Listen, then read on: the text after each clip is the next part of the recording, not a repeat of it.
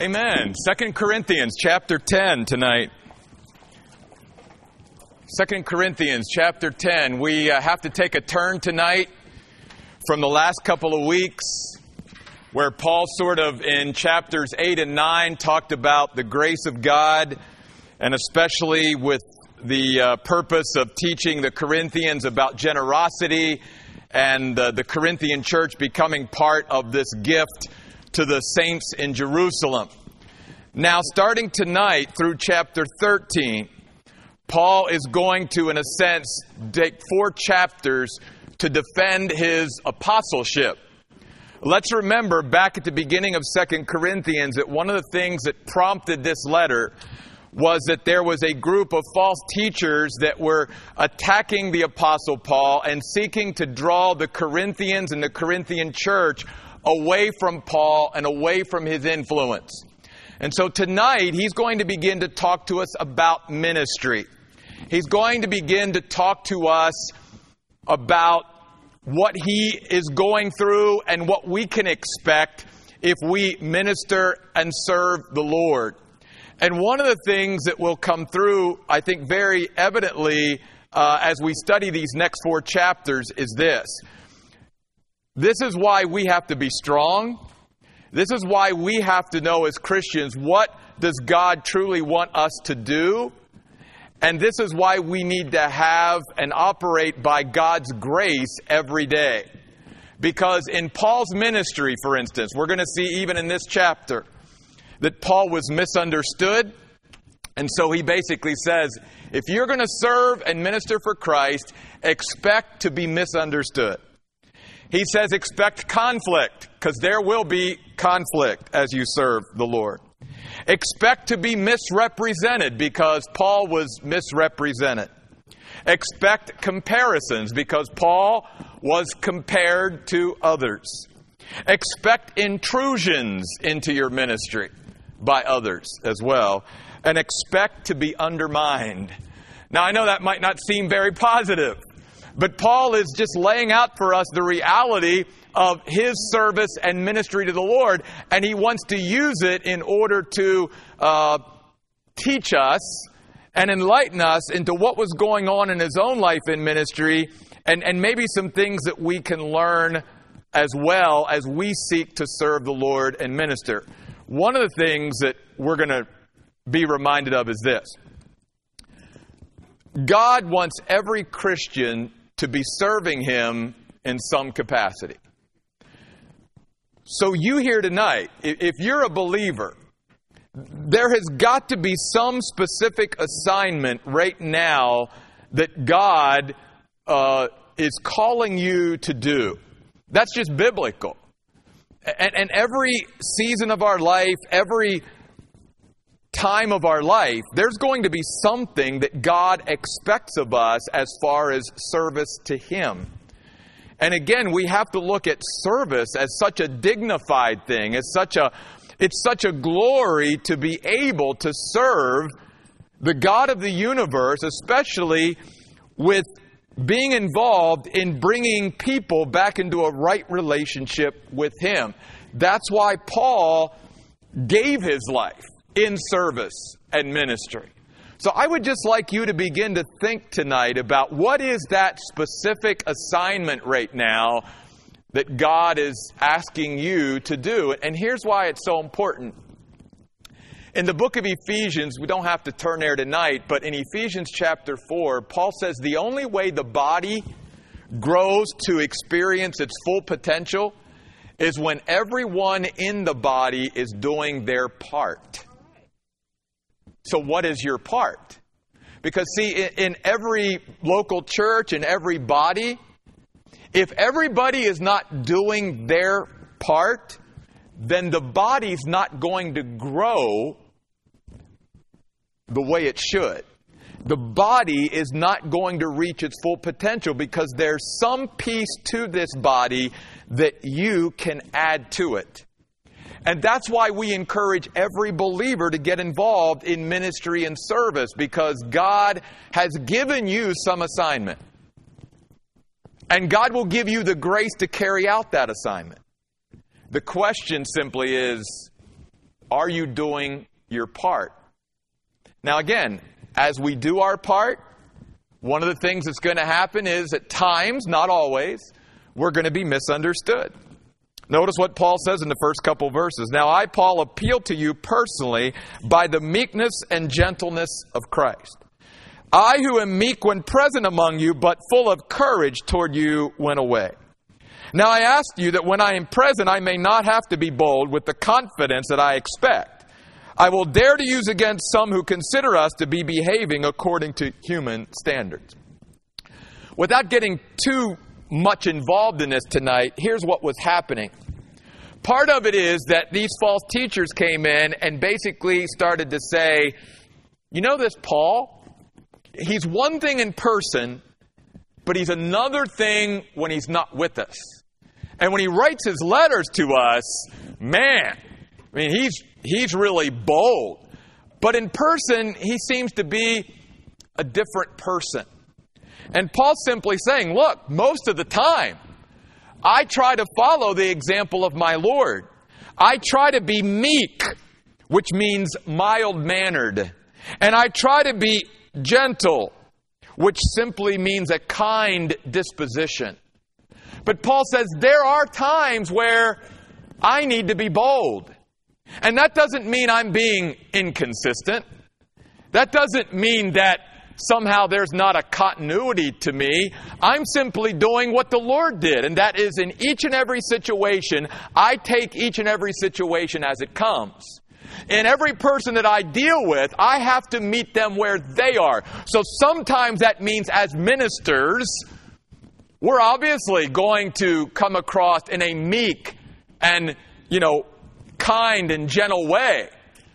But there's going to be times that demand the situation or the person demands that we be a little bit more bold. And we can see this in the ministry of Jesus. There were certainly times in Jesus' ministry where he was very gentle and very meek and very mild mannered, but there were other times where he was very bold and, in a sense, courageous. And so you and I have to learn to take each and every situation as it comes and to treat each individual the way God wants us to treat them. And not to go, well, this is the way I am, and I'm going to do this because this is me, and this is the way God made me, and, and so I'm going to treat every situation, and people are going to have to adjust to me. No, that's not what Jesus teaches us. Jesus, through His grace, gives us the capacity to meet people where they are and to take every situation to where it needs to go for that particular situation. Not to be inflexible, but to be able to bend and move with what's going on and who I'm dealing with. And that's what they misunderstood from Paul. And that may be something that you experience. Again, though, that's why we need to be strong and we need to be confident in our calling and we need to be living by God's grace because, folks, you need to serve the Lord. We all need to serve the Lord. But as we serve the Lord, you and I can expect to be misunderstood. People will look and go, Well, why did you do it that way there and maybe a little bit handle something a little bit different over here? And that's what was happening with Paul. Because of that, there was a lot of conflict. Again, going back to the end of verse 2, even to the point where they said, Paul, the way you minister and serve, you're doing it by human standards. You're not spiritual at all. Can you imagine thinking that the Apostle Paul wasn't spiritual or godly? But there were many that did. So he says in verse 3, Look, I know I'm in a physical body, basically, is what he's saying at the beginning of verse 3.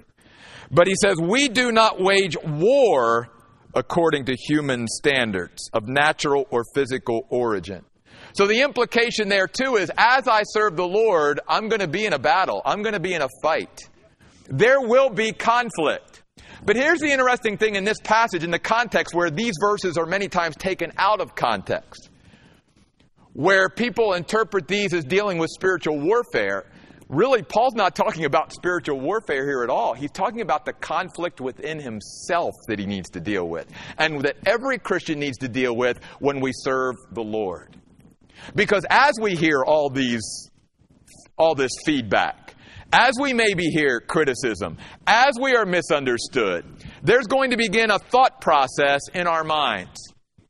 And unless we can learn to control our own thoughts, we're going to get to a very bad place as we try to serve the Lord, and we're not going to be centered in Christ. Notice what Paul says. He first of all says, The weapons of our warfare, the tools, the instrument, the arms of our military service for the Lord are not human weapons. They're not of this world, they are not earthly. And so Paul is reminding us as Christians look, as we go into this conflict, we, we will never overcome, we will never see victory in our thought life, in our own self thoughts, in our own self thinking, if we're using human, earthly, worldly tools. We have got to learn to use the tools and instruments and, in a sense, weapons that God has given to us. Now, here in this passage, Paul doesn't take time to give us what those weapons are. But if you go over to Ephesians chapter 6, that's one place where you can find those weapons. And here's what Paul says These weapons that God gives us are made powerful. We don't have to try to make them powerful. If we simply pick up and use the weapons that God has given to us, God will make them powerful. And what those mighty weapons of God will do is begin to tear down strongholds, fortresses, what has a hold or grip on us. Do you have strongholds in your thinking tonight that's either keeping you from serving the Lord or putting you in a bad place as you serve the Lord?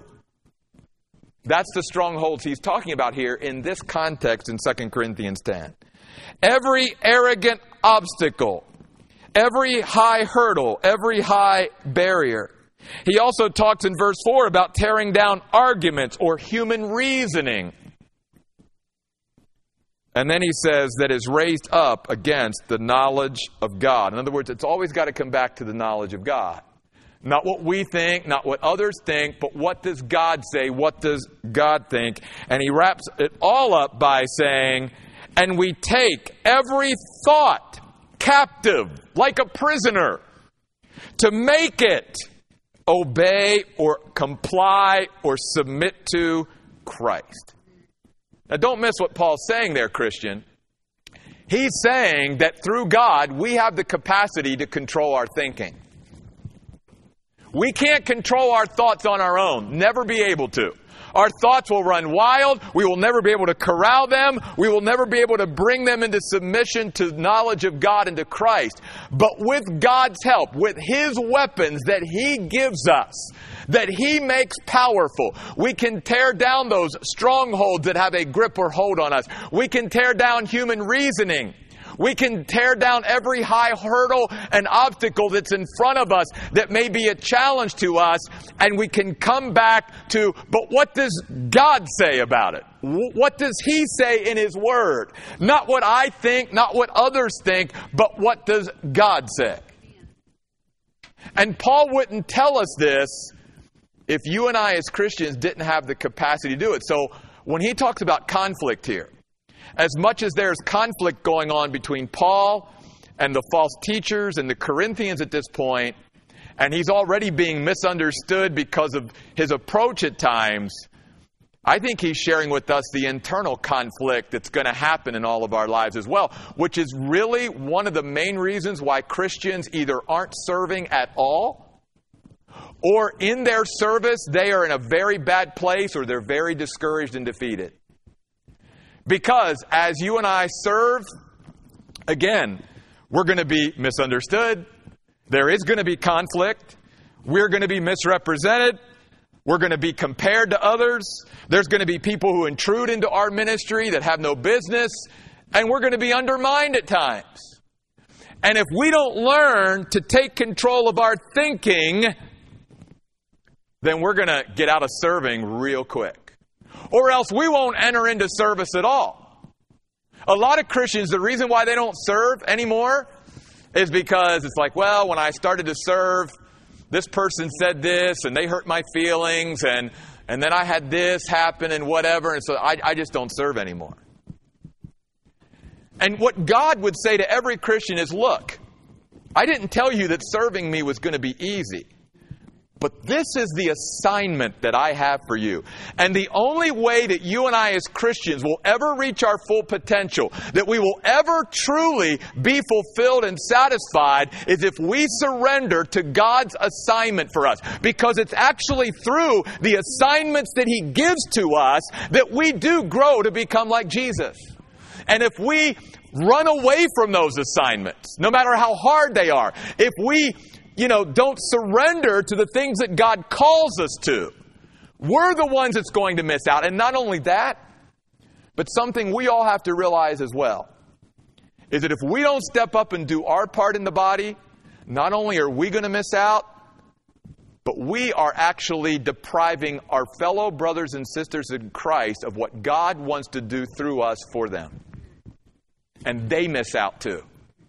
See, that's why it really is about corporate. It is about the body. It's never about us out there all alone. Because the reason why God gave us a gift and abilities and talents and all of that and gives us specific assignments is so we can bless and build up the body of Christ. Paul's going to talk about that in just a minute. Beginning in verse 7, he says, You know, you guys are all about outward appearances. And he says, if anyone is confident that he belongs to Christ, he should reflect on this again. Just as he himself belongs to Christ, so do we.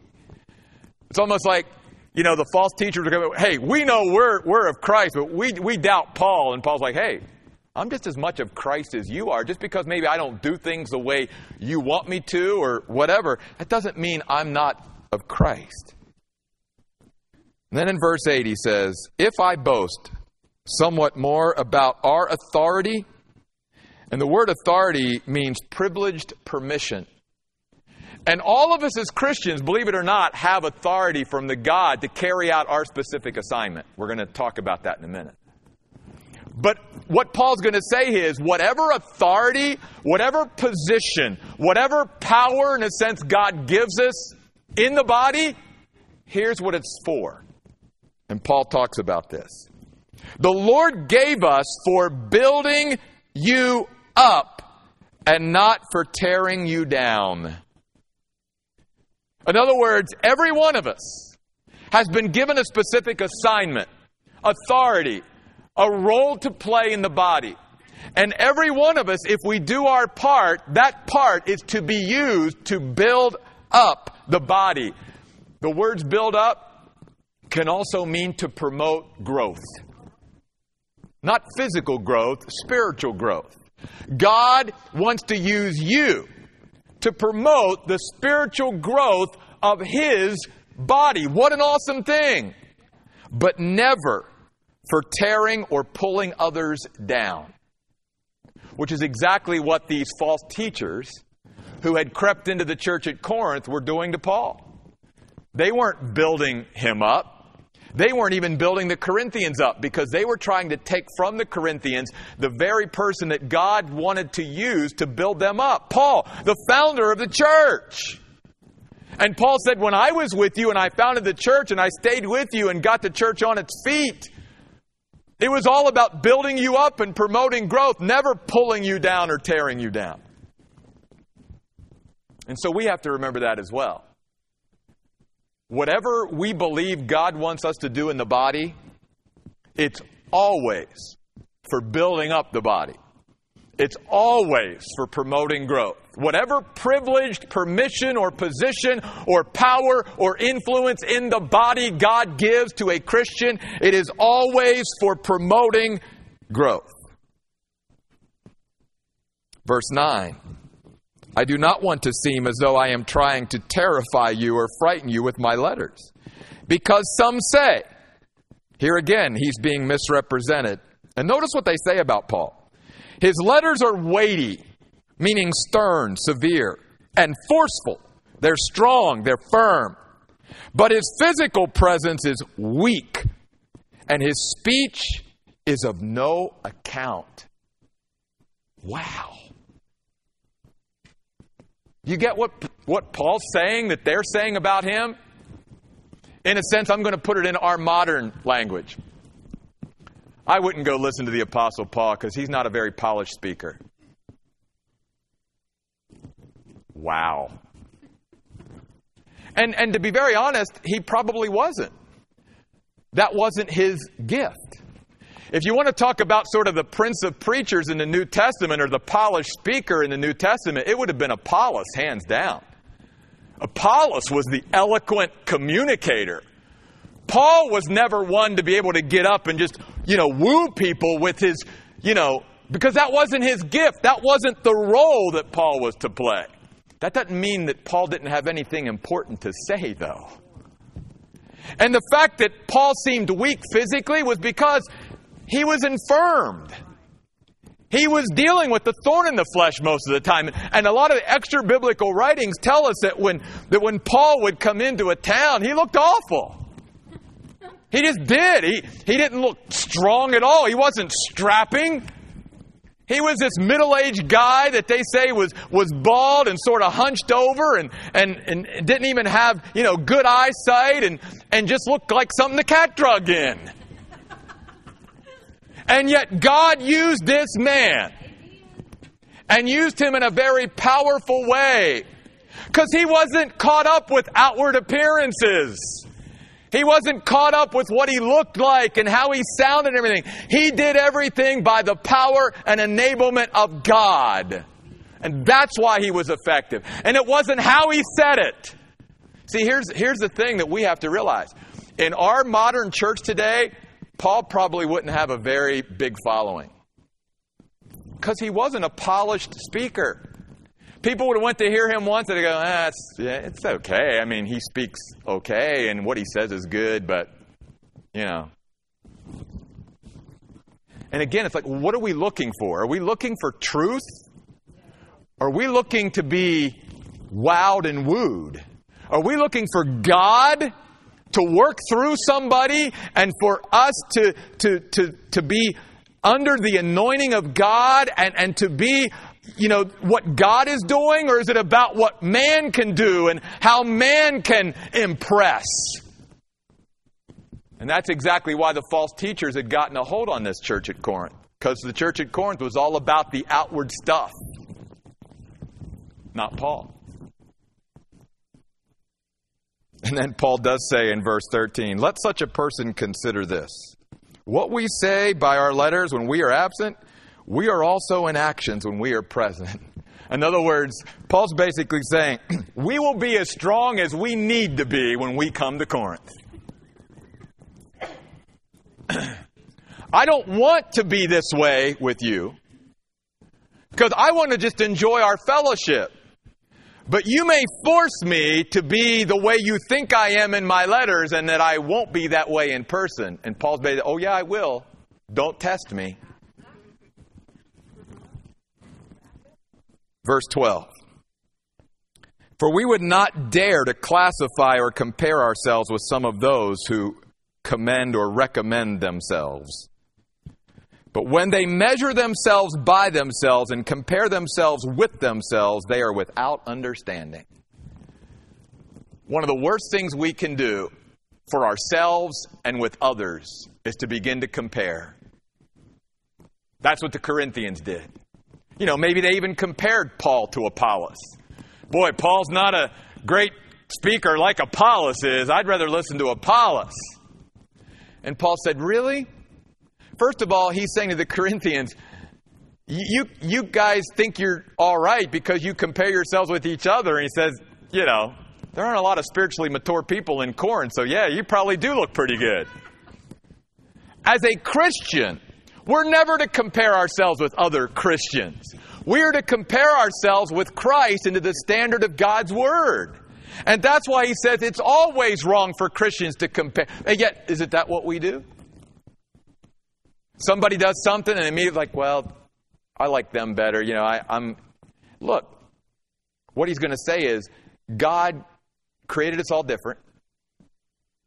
We are to celebrate diversity in the Bible. We all have our specific assignment. We all are going to do it differently.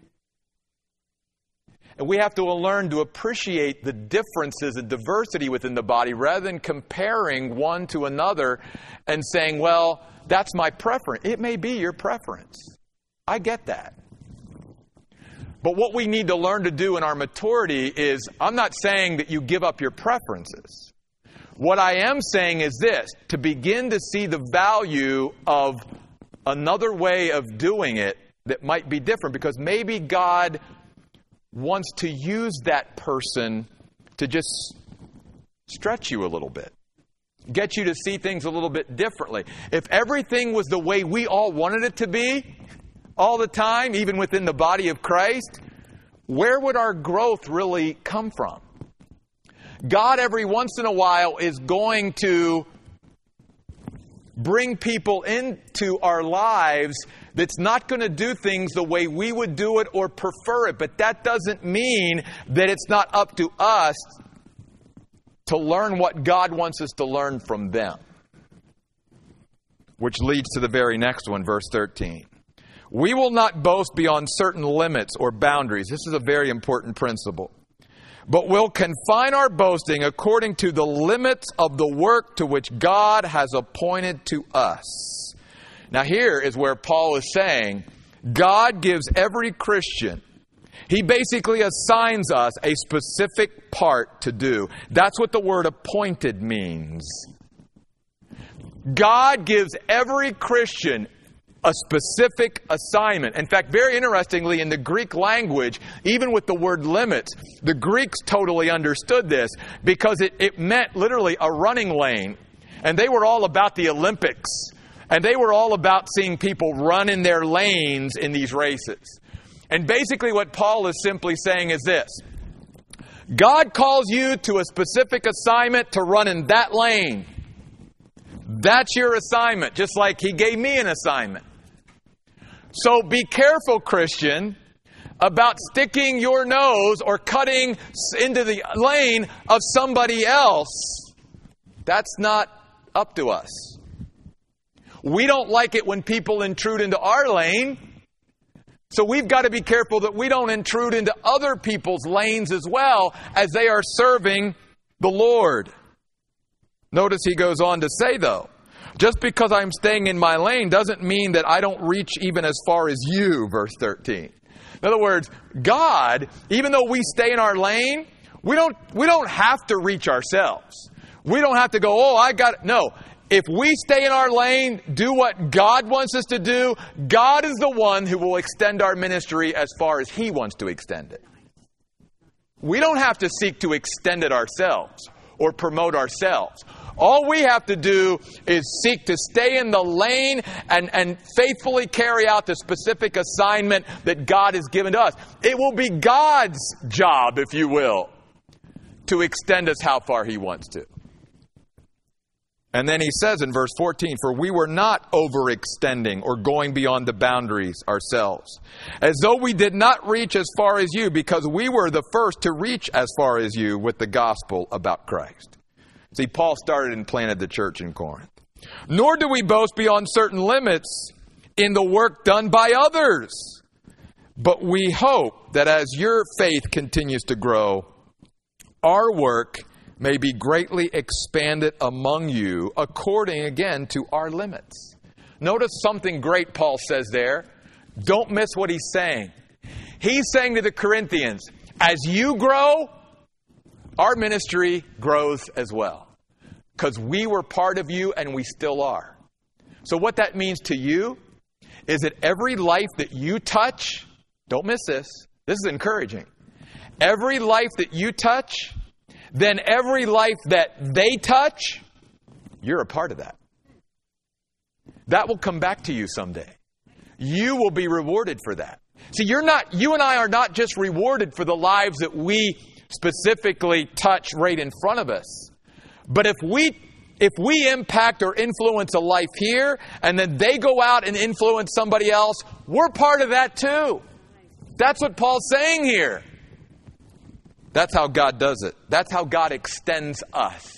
That's why we can never on this earth measure our worth and value and how our ministry is making an impact. There's no way we can do that because we can't keep up with all the different people that we touch and then try to figure out how many lives that they go out and touch and how it just spiders out. We can't, there's no way we can keep up with that.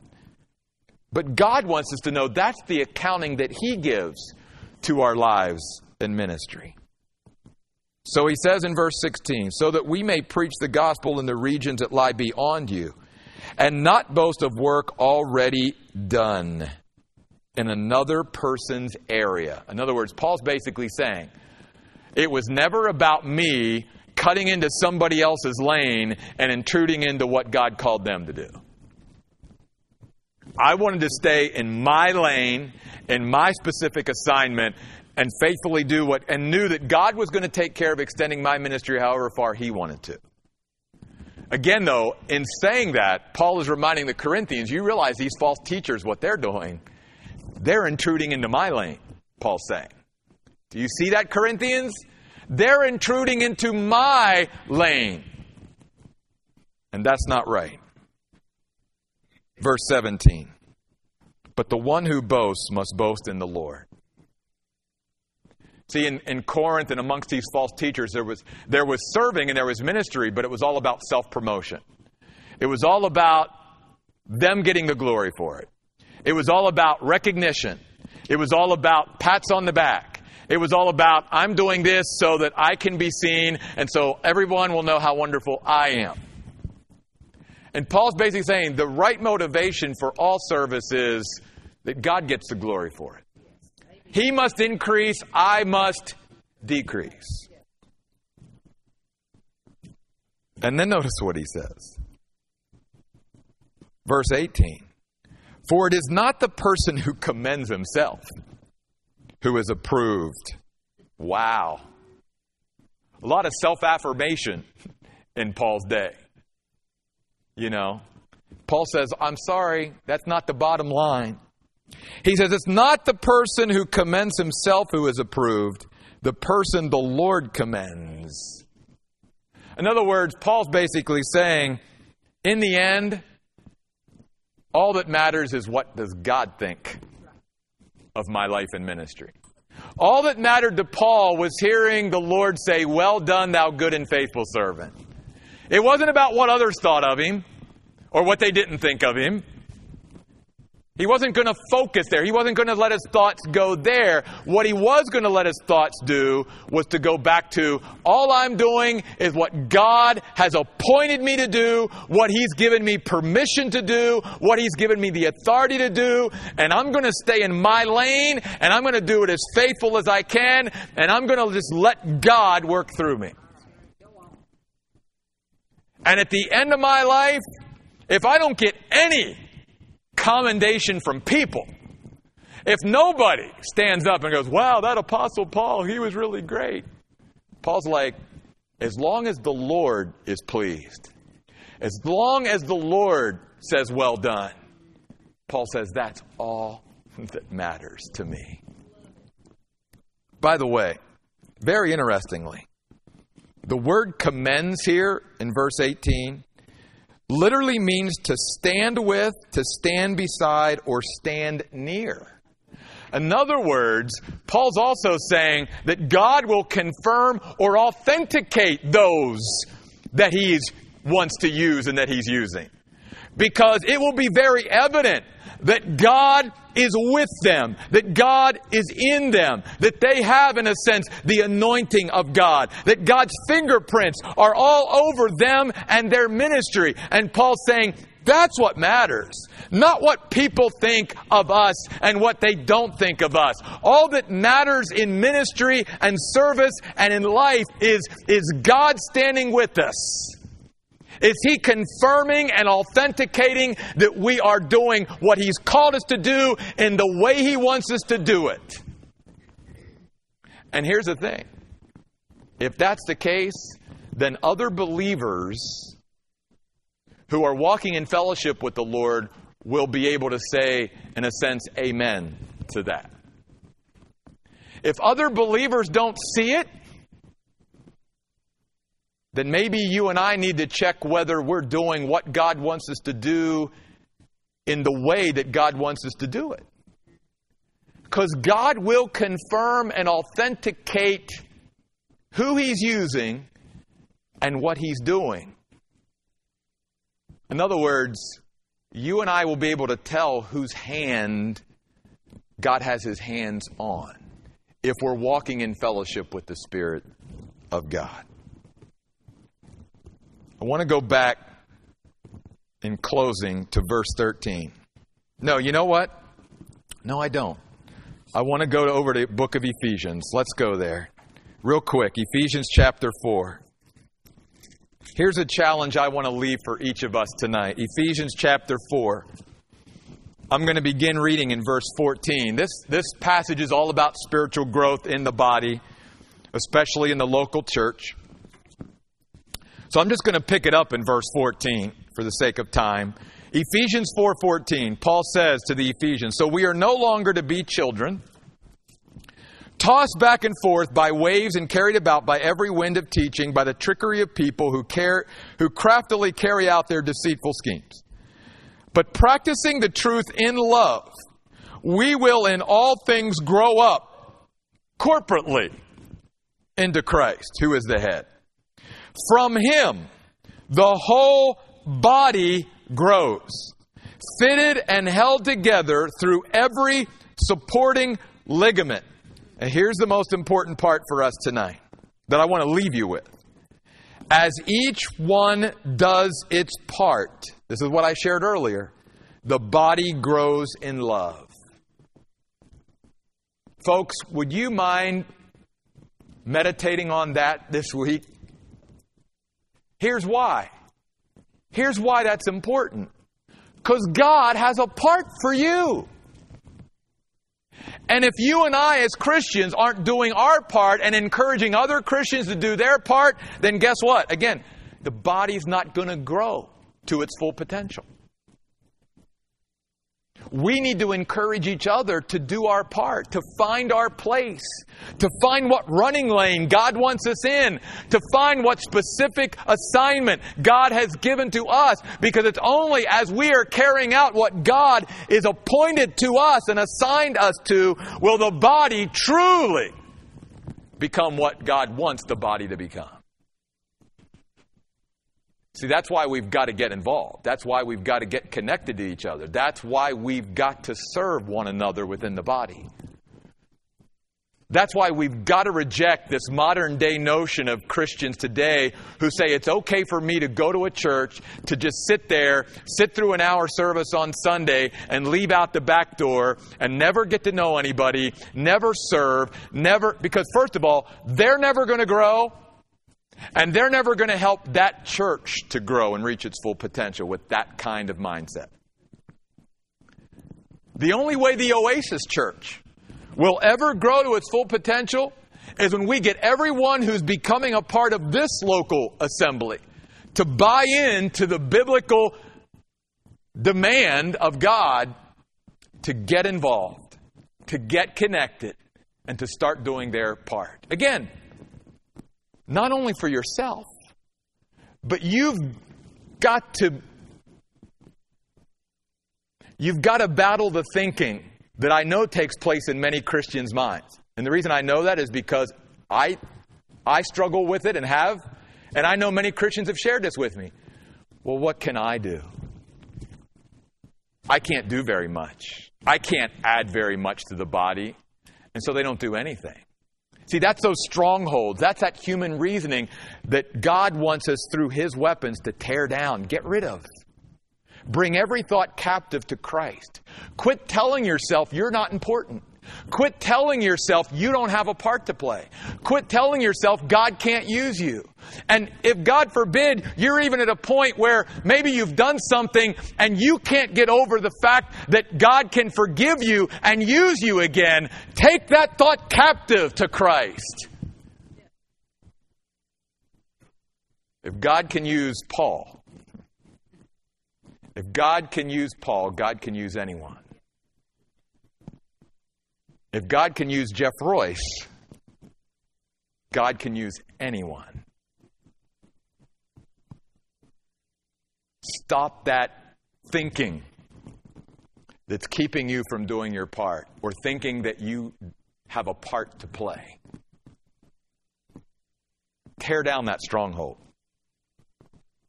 Get rid of that obstacle, that barrier through your thought life. And bring those thoughts captive to Christ. And begin to find and do what part God wants you to do. Let's pray. God, we thank you that even though, Lord, you don't have to use us, you could do it all on your own. You're absolutely self sufficient in and of yourself. You don't need anything outside of yourself to exist or to do anything. And yet you have chosen by your plan, by your design, to use us feeble, fragile creatures. And yet, Lord, you see such value in us because you have breathed into us as human beings the breath of life. And you have given us as Christians, as your children, your very Holy Spirit to live within us. And you have breathed your eternal life into us. And you have given us spiritual gifts to bless and build up your body, the church. And it is up to every Christian to do our part so that the body can grow to reach its full potential. So many Christians today, their life, their service, their ministry is dead in the water. And it all comes back to the thought life. That's the battleground. Our own thinking keeps us from being and becoming who you want us and created us to be.